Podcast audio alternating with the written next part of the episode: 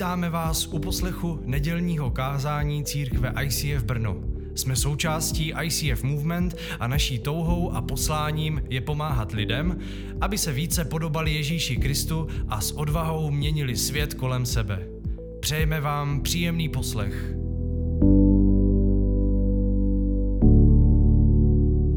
Dneska my pokračujeme v nádherné knize. 20.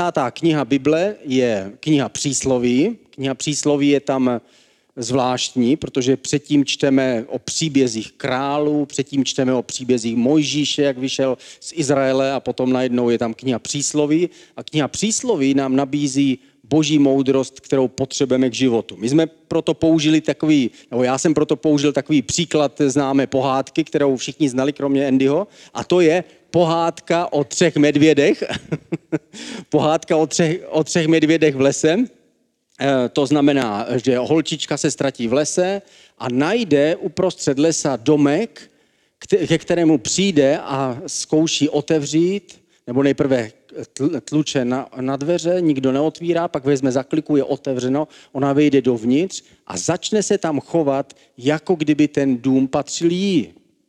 Na stole je kaše, ona sní jednu kaši, jsou tam židle, na jednu se posadí, ta pod ní praskne a pak si klidně lehne do cizí postele a usne a spí. Místo, aby si sedla na zápraží a čekala, když teda vidí, že kaše je na stole, tak asi to nebude trvat tři dny, než někdo přijde, měla počkat na toho, komu patří ten dům, ale ona je jako ten dnešní, jako dnešní člověk, který si myslí, že žijeme v tomhle světě a všechno je tu vlastně jen tak buď náhodou, anebo všechno vlastně patří nám a všechno je pro nás a můžeme si s tím udělat, co chceme. Ale kniha přísloví zvedá pomyslně prst a říká pozor, možná, že přece jenom to má nějakého pána, nějakého architekta, někoho, kdo to postavil. Možná, že ten domek v tom lese nevznikl jen tak náhodou, že napadali břízy na sebe a oni se tam zrovna, což tak logicky by to šlo vysvětlit, že břízy napadali na sebe a zrovna vytvořili zdi, pak jedny spadly napříč, bylo z toho střecha. Prostě samo od sebe to vzniklo, to my víme, my jsme to mistři, my víme, že to všechno vzniklo náhodou. A kniha přísloví nám říká, ten, kdo vstoupí do toho domu, tak se musí ptát pána, pokud tam je, ten majitel toho domu, anebo když ne, má hledat na stěnách, jestli náhodou tam není napsaný popis pro toho, kdo vstoupí do toho domu, co má dělat. Jestli je napsáno, která kaše vlastně je určena pro mě, toho, který jsem vstoupil. A tam je napsáno žádná kaše. Uvař si svou kaši, protože tam je spíš, tam najdeš krupici a tak dále. A možná, že tohle je to správné, co měla udělat ta dívka. Tři medvědi by se vrátili, řekli, to je hodná dívka, na, přečetla si náš vzkaz, který tady je. A přesně s touhle myšlenkou přichází kniha přísloví a říká, každý, kdo je moudrý, protože kniha přísloví o moudrosti, tak když stoupí do toho domu našeho života, domu tohoto světa, tak se mu, musí pochopit, že někdo ten svět vytvořil a někdo dal nějaká pravidla pro náš život. A jestli, že někdo je moudrý, tak se to nepozná podle jeho akademického vzdělání, ještě jednou, podle akademického vzdělání, ale podle moudrosti. Boží moudrost, o které mluví kniha přísloví, není o vzdělání, ale je to o správném rozhodování a je to o správných prioritách. Je to ve skutečnosti o správné chytrosti. To znamená, vstoupíme do toho domu a musíme zjistit, kde se můžu uložit k spánku, co mám správně dělat a tenhle postoj Bůh nazývá v knize přísloví nebeská moudrost. Ten, kdo je moudrý, tak ten nakonec dosáhne toho cíle. A my, jsme, my víme, že v knize přísloví jsou proto použitá dvě slova, a to je spravedlnost a moudrost. Spravedlnost je vlastně člověk, který chce být ve správném postavení před Bohem, ale nejenom, že uvěří, že Bůh je autorem toho domu našeho světa, ale také, že podle něho musím jednat a musím žít. A potom moudrost, moudrost vlastně vyjadřuje to, že já jsem chytrý a proto hledám ty principy pro svůj život. A jestli se, jestliže podle nich budu žít, tak vím, že to dopadne dobře. Ve skutečnosti tady tyhle dvě slova se dají schrnout do jednoho slova a to je zbožnost, co se dneska už nepoužívá to slovo, dneska už to neslyšíme nikde, ale kdysi dávno, ano, třeba Karel IV. o něm je psáno, že to byl zbožný král, to znamená ten, který se snažil vládnout tak, jak si myslel, že Bůh od něho očekává a takhle má žít každý člověk. Zbožnost není nic jiného než snaha zjistit, jak žít v božím domě. To znamená, jak mám žít v tomhle životě tak, abych nakonec byl přijatý na věčnost. Protože víme, že ty dveře na věčnost nejsou otevřené pro všechny, dokonce nejsou ani nekonečně velké pro všechny, ale jsou úzké. Dokonce se tam nikdo ani nedostane. To znamená, že my se máme snažit o to, abychom byli přijati na tu věčnost eh, naším životem. A právě na tuhle, na tuhle oblast se zaměřuje kniha přísloví a říká, co to znamená, když stoupíme do toho domu. Jsou tam jednotlivé pokoje, tak jako ta holčička v tom domě šla do té ložnice a uviděla tam velká postel, ta byla příliš tvrdá. Menší postel, ta byla trochu měkčí, ale pořád to nebylo ono. Pak tam byla nejměkčí postýlka a tam si lehla a tam spala. To byla Míšová. že? Pamatujete si tu pohádku? A tam ona usnula a tam spala. Ona přišla do té ložnice a začala postupovat podle toho, co si ona myslela, že je správné. A kniha přísloví nás učí, že když vstoupíme do různých oblastí našeho života, tak nemůžeme jen tak dělat, co je správné, protože to možná nebude správné, ale máme se nechat poučit tím, co je napsáno na stěně. Jaký je návod k tomu. Tam je napsáno, pro vás, kdo vážíte méně než 14 kilo, tak je tady ještě měkčí postýlka. Stačí, když zaťukáte třikrát na březovou, březové prkno,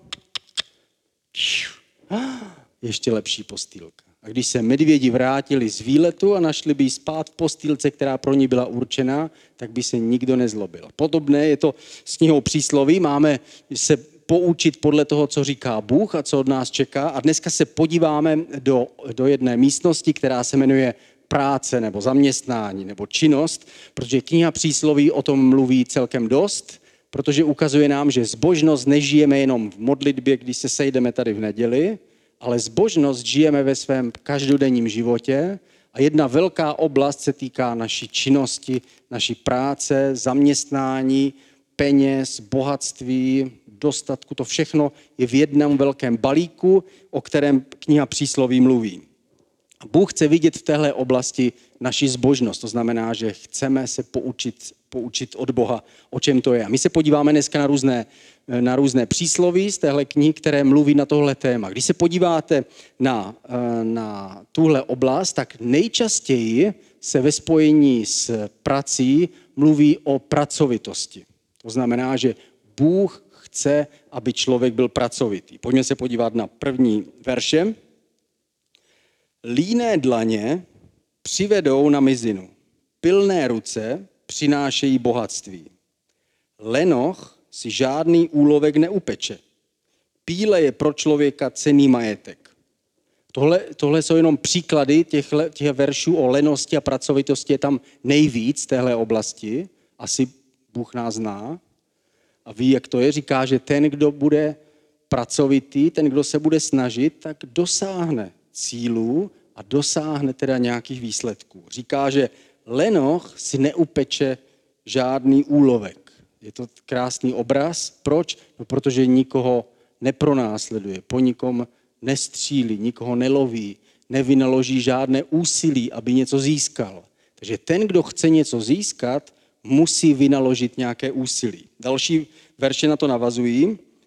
Venku je lev, říká Lenoch. Na ulici přijdu o život.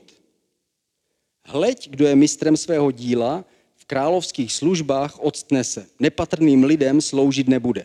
Tohle jsou dvě přísloví, které, které patří k pracovitosti. Ta první je ta výmluva, že člověk se cítí jako oběť okolností a říká, já radši to ani nezačnu dělat, protože já vím, že to dopadne špatně. Protože když se vydám na ulici, fů, tam je lev. To znamená, vím, že nebezpečí číhají a neúspěch stojí přímo za rohem, radši nebudu dělat nic. Ale tohle negativního člověka tady kniha přísloví nazývá lenochem, protože ve skutečnosti to říká nejenom proto, že by se bál, ale protože je to vlastně jednodušší se vymluvit na to, že prostě to je nespravedlivé. Někdo se narodí bohatý a já jsem se narodil míň bohatý, nebo chudý, nebo hloupý. A říká, na ulici přijdu o život. To znamená, proč bych se vlastně o něco snažil? Snaží je radši uh, se na něco vymluvit. Vymluvím se na to, že to nemůžu, protože něco. Dosaďme si to sami. A ten poslední, to poslední přísloví, hleď, kdo je mistrem svého díla, v královských službách odstne se, nepatrným lidem sloužit nebude. To znamená, ten, kdo dělá něco pořádně a skutečně se pokusí dát do tohoto svoje nejlepší, tak se nemusí bát, že dříve nebo později nedosáhne své míry úspěchu nebo nenajde svoje místo v životě. Pokud najde nějakou činnost, do které může vložit svoji energii, svoje srdce, svoji lásku, svoji vytrvalost, tak a opravdu tomu věří, tak potom snaží se v tom zlepšit a pracuje na tom, znáte ty činnosti. Jsou některé činnosti, ve kterých se chceme zlepšovat. To jsou oni. Pak jsou některé činnosti, které nám stačí jenom tak, třeba umývat nádobí. Kdo z nás si hledá víc informací o umývání nádobí? Nikdo. Kdo z nás si hledá víc informací o, o úklidu? Kdo? Nikdo. Ale ten, kdo ano, tak ten najde svůj osud. To znamená, ten, kdo se zaměří na nějakou věc, která mu dává smysl, která je pro něho tou cestou, tak tenhle člověk se nemusí bát toho, že nedojde k určité míry úspěchu. Další důležitá, eh, důležitá, eh, důležité pravidlo, které nacházíme v knize Přísloví, co se týče zaměstnání a práce, je vytrvalost.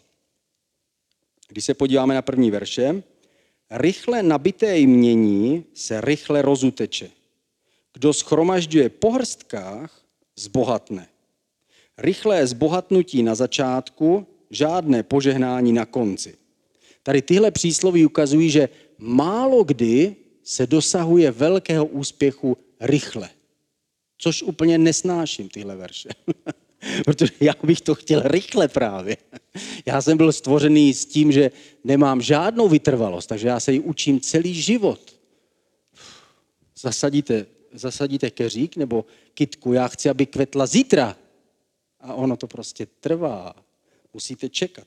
A tady, tady tohle pravidlo říká, málo kdy se stane, že dosáhnete svého cíle velmi rychlým způsobem. Většinou to trvá dlouho, nebo co se nám zdá dlouho.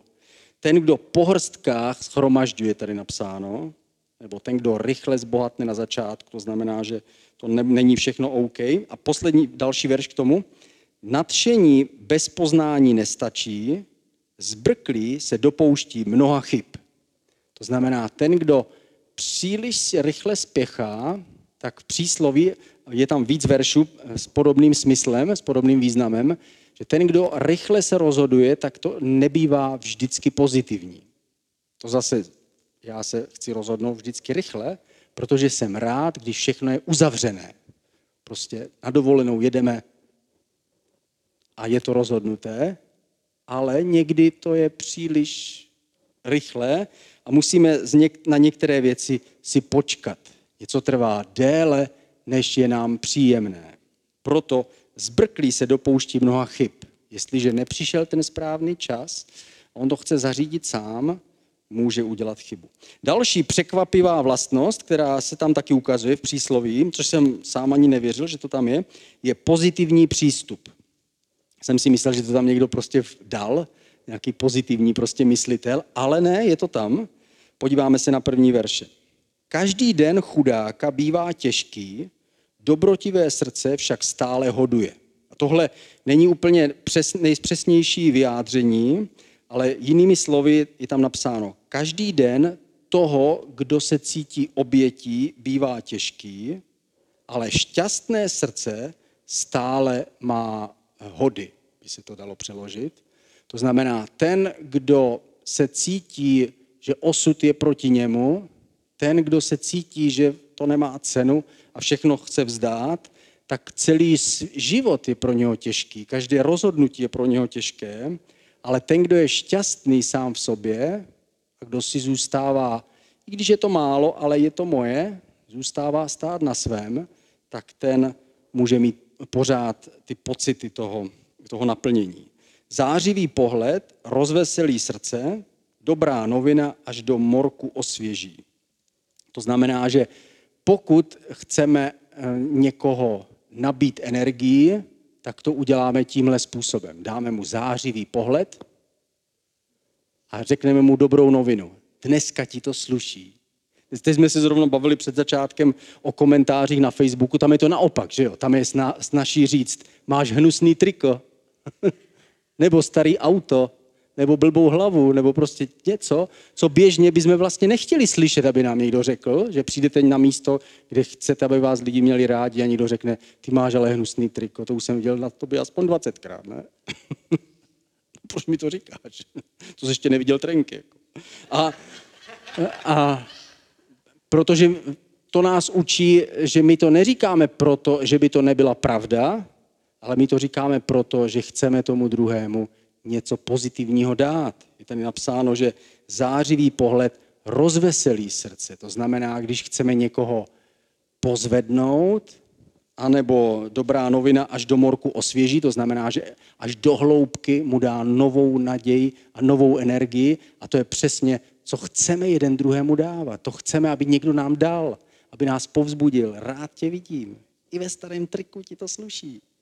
A poslední verš, radostné srdce, nejlepší lék. Strápený duch je kostižer. Víte, co to je kostižer?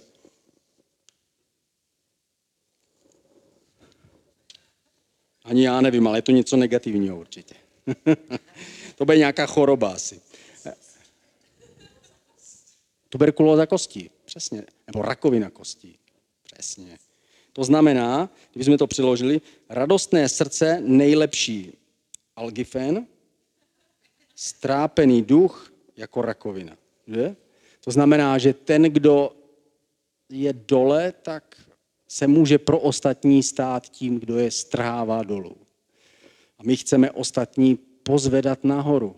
Ono i tak, jak říkal Ježíš, den má dost na svém trápení. Ještě abychom si dělali starosti o tom, co bude potom.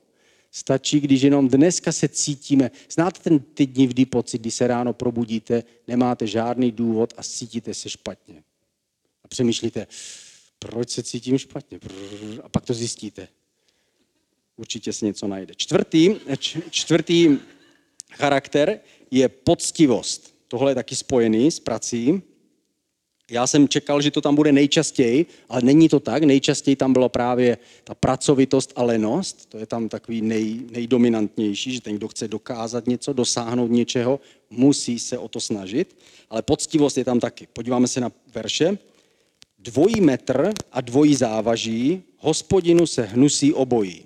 To znamená, ten, kdo e, někomu měří takto a někomu tak, to znamená, že někomu řekne A a někomu řekne B, tak to se Bohu hnusí. Poklady získané lživými řečmi jsou pomývá marnost, smrtelná past. To znamená, že sice to není třeba poznat, jak kdo získal svůj majetek nebo svoje, jak dosáhl svých cílů, ale Bůh ví, kam to směřuje. Další verše. Cesta podvodníka je klikatá, povaha čistých je upřímná. Cesta podvodníka. Podvodník je ten, který plave pod vodou, že? ten, kdo skočí do bazénu a nevynoří se hned a někam plave pod vodu a my nevíme kam. Nevíme, kde se vynoří. A tak je to stejné, když jednáme s člověkem, který s námi nejedná na rovinu. On se ponoří, usmívá se na nás ale my nevíme, jestli náhodou nevymýšlí, jak nás obeplave a stáhne nám trenky. No, nebo něco, plavky.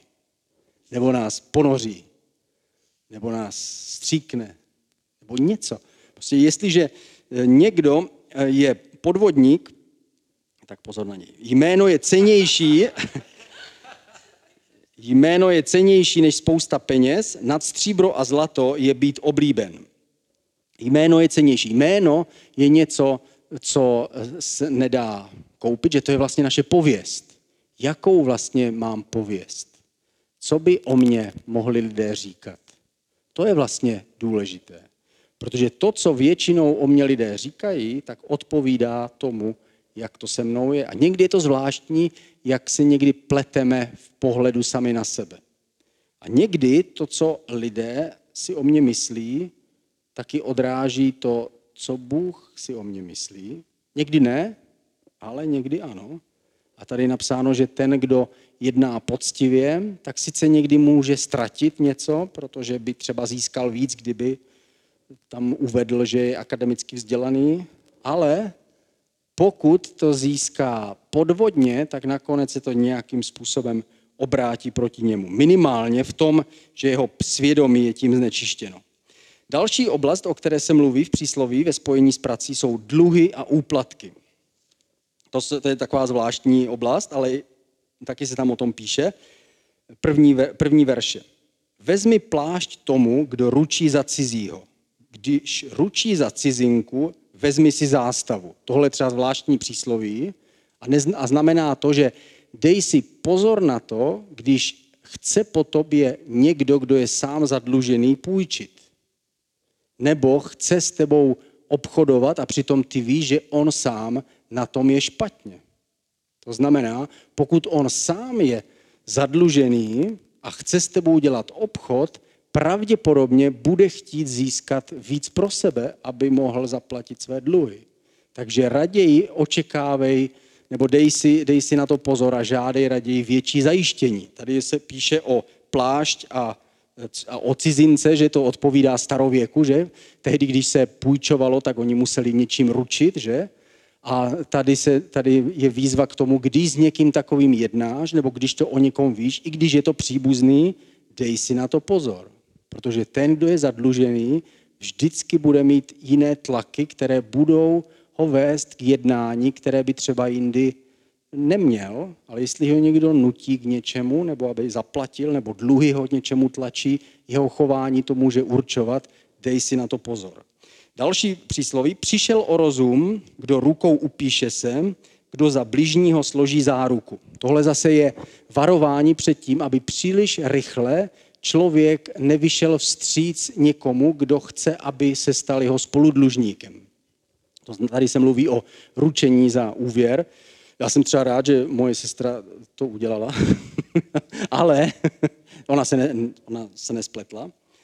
Eh, ale obecně je tady pravidlo, že ten, kdo velice rychle s tím souhlasí, jiný, jiný, jiné místo, které je podobné v přísloví, říká, že ten, kdo chce tímto způsobem získat přízeň toho druhého, tím, že mu bude ručit za jeho úvěry nebo dluhy nebo závazky, tak, eh, tak to skončí špatně. To znamená, nebo to může skončit špatně. To znamená, pokud jde o závazky a dluhy, používejte svůj rozum, buďte opatrní a příliš moc nebuďte optimističtí, protože lidi jsou divní. Další verš. Kdo se chce obohatit, ten vlastní domov boří, kdo nenávidí úplatky, ten bude žít. Tady se mluví o úplacích, ale jsou tady myšlené úplatky, které jsou zakázány v Možíšově zákoně a to byly úplatky, které měly převrátit rozhodnutí. To znamená, právo bylo na straně toho druhého, správně to mělo být rozhodnutý v jeho prospěch, ale já dám peníze tomu, kdo o tom rozhoduje a on na základě mých peněz obtočí nebo převrátí vlastně spravedlnost a rozhodne opačně, než jak by měl. A tyhle úplatky jsou proti Bohu a Bůh je odmítá, ale další verš je zajímavý, tam je napsáno, dar otvírá člověku dveře, i před velikány jej přivede. A můžeme to číst jako osobní dar, že třeba někdo umí dobře zpívat, takže vyhraje prostě soutěž v televizi, ale ten, ten původní originál je opravdu míněný dar ve smyslu hmotný. A tady se jedná o dar, který člověk dává někomu, ne aby převrátil spravedlnost, ale aby posílil svoji žádost. Což je, což je zajímavé, že se to tam objevuje a není to bráno jako úplatek. Úplatek je brán jako ten, který má převrátit a zničit spravedlnost, ale tohle má být jako vyjádření ochoty a vyjádření chuti opravdu, že do toho chci něco investovat. Prostě chci do toho opravdu něco dát. Jako třeba, dneska se tomu říká investice, eh, jako třeba Milan jel že, na Paříž-Dakar eh, a všechno si to platil a bylo to ve prospěch firmy, které pomohl, dál jí dar svým způsobem, ale zároveň tím usiloval o dlouhodobou spolupráci, kterou tím chtěl navázat. Nechtěl je podplatit, ani je tím nepodplatil nijak, nepřevrátil jejich rozhodnutí. Nejednalo se o to, že by jiná firma vyhrálo výběrový řízení a Milan je chtěl podplatit, aby, aby přeci jenom vyhrál on, ale svý, svou investicí chtěl vyjádřit svoji, svoji ochotu, že fakt o to stojí, že chce koupit ten byt, tak napeče buchtu nebo prostě udělá něco navíc. Další, další charakter, předposlední, je štědrost, taky spojené s majetkem. Verše, někdo rozdává a ještě bohatné, jiný škudlí až běda k vlastní chudobě. Vykřičník. Štědrý člověk bude jen vzkvétat, kdo jiné svlažuje, sám bude zavlažen. To znamená, ten, kdo zalívá kytky, i na něho bude pršet. Ten, kdo dává, tak i jemu bude dáno. Ten, kdo se chová v tom domě, jako kdyby ten pán byl pánem všech a celého světa, tak se vlastně dává v šanc jeho milosti. On sám dává chudým a počítá s tím, že on je na jeho straně. Další verše, tady je to ještě přesněji. Kdo dává chudému, nebude trpět nouzy. Kdo zakrývá si oči, potká ho prokletí. Kdo pomáhá chudým, půjčuje hospodinu. On sám mu jeho dobrodiní odplatí. A tohle je ještě silnější vyjádření, že ten, kdo dává chudému, tak je to jako kdybychom půjčili Bohu. Víme, že Bůh nepotřebuje půjčit peníze žádné, ani jídlo, nic. On má všechno, ale ten, kdo dává tomu, kdo mu to nemůže vrátit, s myšlenkou, že to dělá kvůli Bohu a kvůli tomuhle pravidlu, které našel na stěně toho domu tří medvědů, tak potom Bůh se staví jako ten dlužník a říká, neboj se, já si stoupnu na místo toho chudého, já ti odplatím. Na jiném místě to napsáno, ten, kdo pošle, že po vodě chleba, to znamená ten, kdo ho dá někomu a už ho neuvidí zpátky, tak nakonec se mu to vrátí zase znova. Jednou mu bude pršet mana přímo z nebe. Předposlední, eh, předposlední charakter, nebo poslední, je takzvaný vyšší princip, který tam nacházíme. A to je eh, o tom, abychom bohatství a peníze měli ve správném poměru. Podíváme se na verše. Není se honbou za bohatstvím, měj rozum a rychle přestaň s tím. To je celkem jasný, že? Kdo doufá v bohatství, takový padne. Spravedlivý, ale jak poupě pokvetou. To znamená, že, je, že ten zisk je důležitý a významný, ale pozor, v životě jsou ještě důležitější věci. Tohle chce říct tohle přísloví. Důležitější, abychom běželi ten běh správným způsobem. Další verše. Lepší je málo s úctou k hospodinu, než velké poklady s neklidem. A poslední verš, to je dar pro moji manželku. Lepší chudý poctivec, než prolhaný pitomec. To je hezký. E, jinak e, správně, nebo jiným překladu je napsáno lepší chudý spravedlivý, než než, než nepoctivý blázen, než nepoctivý bezbožný. A znamená to, že je lepší raději něco ztratit z těch materiálních věcí, ale nestratit z těch duchovních. Protože jednoho dne zjistíme, že všechno, co vidíme, pomine, ale všechno, co nevidíme, tak zůstává. A ukáže se, že naše investice do věcí, které nevidíme, se ukáže jako ta věčná. To znamená, pokud někdy stojíme před rozhodnutími, kdy bude materiální prospěch a nebo zachování božích pravidel a my zachováme boží pravidla a přijdeme o materiální prospěch, tak si nemusíme být smutní, protože víme, že jsme tím získali jiný, jiný podstatný zisk. Sice je neviditelný, ale Ježíš slibuje, že je někde v nebi uložený. Pravděpodobně ve druhém nebi, ve kterém andělé mají svoje pole, ve kterém sklízí obilí, které sypali za doby Mojžíše na poušť. Možná tam jsou ty poklady, se kterými jednoho dne vystoupíme až do třetího nebe k Bohu, nevíme, Ale v každém případě víme, že je lepší málo, ale s Bohem, než velký poklad, ale mít špatné svědomí. A skončíme tím, že se, zkusíme si zodpovědět zase čtyři přísloví, co znamenají, eh, které tam čteme. První přísloví jsem včera četl Jáchymovi, to se mu líbilo. Tak. Oblaka, vítr a žádný déšť, chvástavé sliby, samé chyby. Tak co vás u toho napadá? Keci, keci je skutek utek, že? Já jsem byl teďka na výletě a byl tam ubytovaný s o rok staršími spolužáky a jeden, spoluž, jeden ten, ten kluk mu říkal, eh, že ho zbije a, a začal do něho strkat.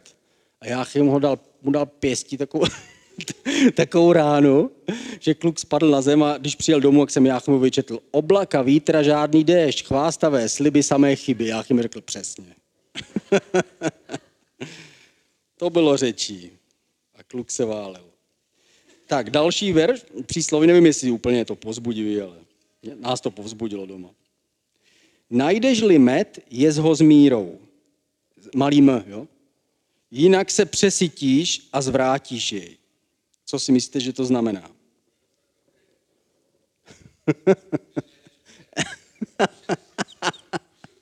ne, že celou sklenici. A co to znamená přeneseně? Všeho moc škodí, že? jo, ano. I to nejlepší může se nakonec obrátit k tomu, že to nemusí být dobrý. Další, předposlední, navštěvuj svého přítele jen vzácně, jinak se přesytí a znenávidí tě. To je dobrý přísloví. Proto máme u štelclů small group jenom jednou za tři týdny. Protože jinak nevím, co Milan by si myslel. Tohle znamená něco podobného, že jo? Všechno moc škodí. Nejenom v těch materiálních věcech, ale i v těch vztahových věcech. Někdy jsme s někým strašně velcí přátelé a myslíme si, že s ním budeme na věky věku, každý den, pořád. A ono to nakonec tak žhavý nebude. Poslední verš. Obírat ošaty v chladný den, nalévat ocet do rány, totéž je truchlivému zpívat písničky. To je o koncertě. No. To znamená, že někdy, když, když je náš blížní nebo náš přítel trpí, tak nepotřebuje naše povzbuzení. Potřebuje jenom tak, přesně, jak se to říká? Vyslechnout. Potřebuje říct, já vím, že to je těžký. A když ho chceme příliš moc rychle povzbudit, tak on cítí, jako kdybychom mu do rány nalévali ocet. Už jste nikdy nalévali někomu ocet do rány?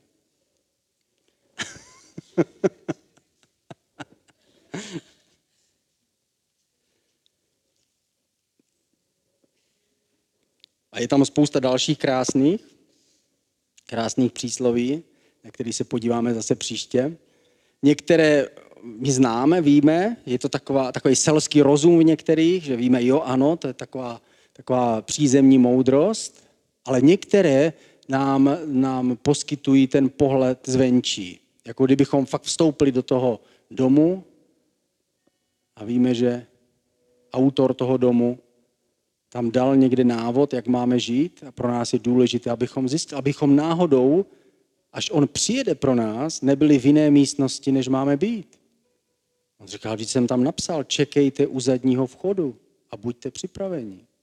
Aha, já jsem si myslel, že někdy musíme si být jistí, jestli žijeme tak, jak on si přeje, nebo jestli si jenom myslíme, že tak žijeme. Pojďme se modlit společně.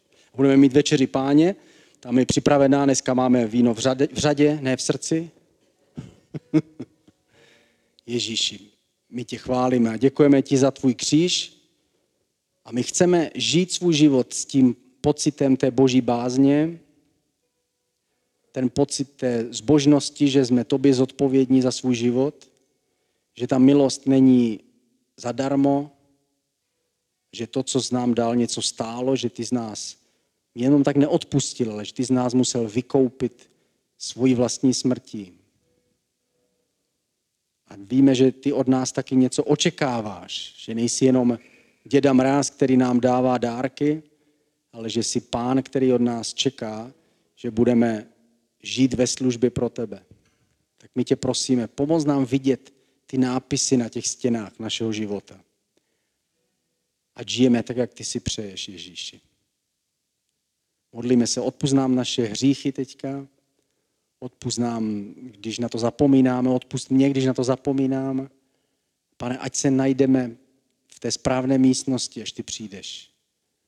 Ať nepromarníme roky honbou za svýma věcma, abychom nestratili tebe. Tak my tě prosíme, naplň nás teď tím správným druhem té úcty před tebou. Tak my tě chválíme. Děkujeme ti za tvůj krev, kterou když dneska budeme si připomínat tím vínem, že nás očišťuje. Děkujeme ti za to tělo, které je tím skutečným pokrmem, které nám dává sílu, abychom šli až do konce. Amen. Děkujeme za poslech nedělního kázání. Aktuálně se scházíme v komunitním centru Rubínek v Žabovřeskách každou neděli v 17 hodin a budeme rádi, když se přijdete podívat osobně. Více o nás najdete na stránkách www.icf.church lomeno Brno nebo na Facebooku Brno ICF.